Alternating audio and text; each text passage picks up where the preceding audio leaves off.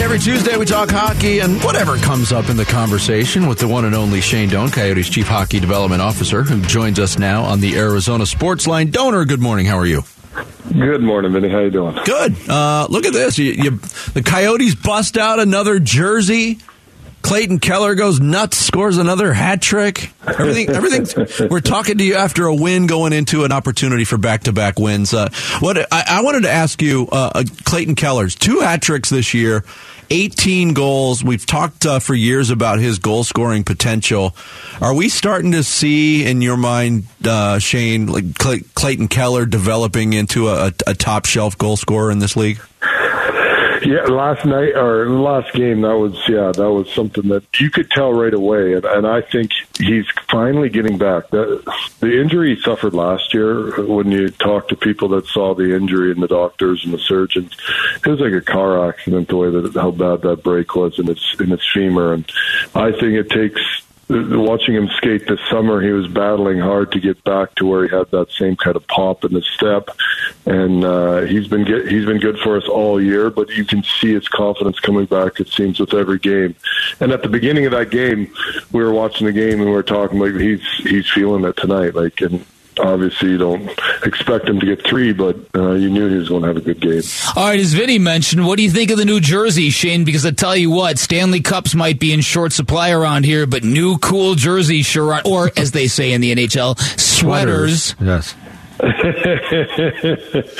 that that was it. They, I thought it was a pretty cool jersey. I like the I like the copper one, and I really like this the the kind of I guess burgundy one. Um, thought it was sometimes simple is better, and uh, I thought it, it looked really good. And the guys liked it, and they got a they got a whole campaign around it that they're really pushing, and, and it looks good. All right, what's the worst jersey you wore? During your Coyotes uh, career, the Flying Fox was a tough one. Like the that was a tough one. I, I didn't mind that one. I know I'm you in the mi- I know I'm in the minority, but yeah, it, it yeah. yeah. It did look like a fox. You're right. yeah, yeah, exactly, exactly. But you so wore that, you wore the, the, the green Kachina ones back in the day. See, I thought yes, which I, I thought that were, those were awful, Doaner. Yeah, you know what? Those were bad, but so the original Kachina had like doubled up on the arms, doubled up on the waist, like around the the bottom of the waist, mm-hmm. doubled up on the shoulders, and then it had this heavy crest. And if you, by the end of the game, it was so heavy the sweater like you couldn't pick up a bag of them and carry them it took like two right? people to carry them out of the room I so think I think people would be surprised. The green one, yeah. it was nice.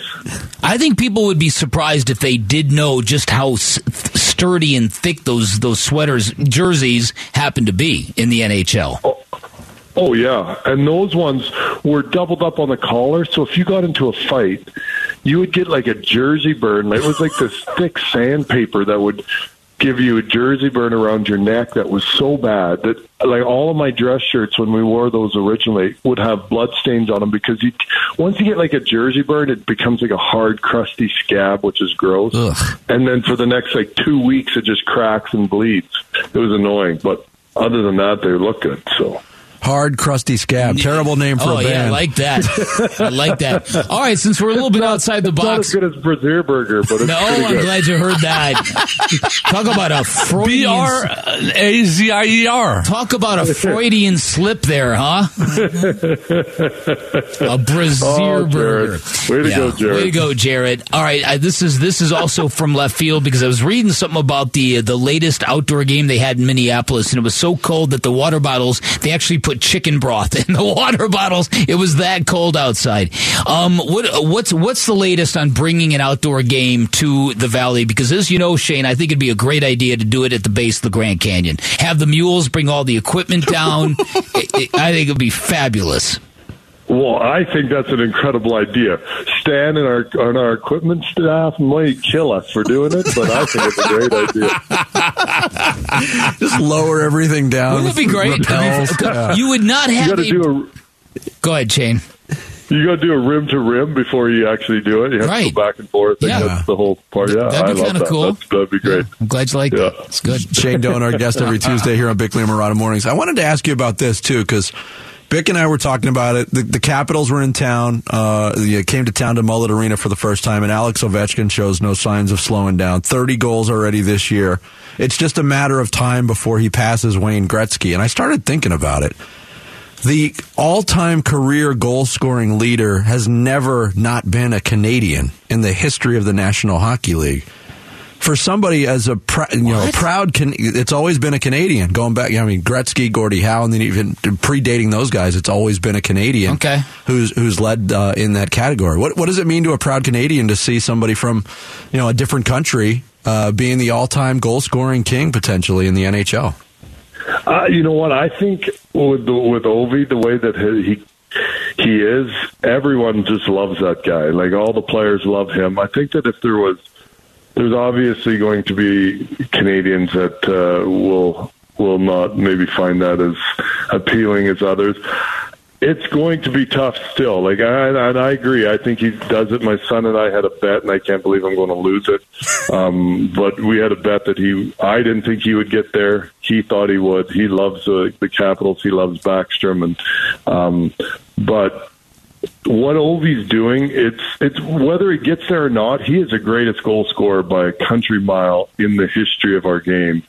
Uh, it's unbelievable that a guy in a in an era where they're really like people don't get 50 goals that often. I think there was two guys last year. Previous years, there wasn't anybody for a few years other than Ovi who continues to do it um, it's just incredible what he's doing, and it's his joy for the game is just contagious, and it's impossible not to ex- be excited about what he can do. Even though I'm the biggest Oilers and Wayne Gretzky's fan, and he did it when he was in Oilers and uh, with the Oilers, and I love that. Yeah, and he's also he's also kind of got that roguish kind of uh, image, right? You know, the the the hard drinking, hard playing kind of dude. Yeah, I think he just wrapped up his uh, his, his, Stanley his, Cup Stanley Cup ender. yeah, might have just ended. A few years old just now. All right, real quickly, Doaner, before we get going, trade deadline in the NHL approaching is uh, how significant do you think that's going to be locally here? Oh, you know what? We have some pieces that um, have been, you know, are definitely on the people have asked about and that are looking at, and uh, I think that you know Bill and the the staff are going to do their best to to kind of put us in the right spot and make it for going forward. Um, obviously, there's been all kinds of talk about Chick and, and that whole situation, as he he'd asked for one earlier. Um, I think that the the willingness for us to you know take on new assets and get some assets for him would be would be exciting. At the same time, he's been good for us, and it's going to have to be a good deal, and it's going to have to work for both ways. But there's definitely going to be probably some talk. Yeah, there always is. Yeah, Doaner. Thanks as always for the uh, time. we'll talk to you again next Tuesday. Have a great week.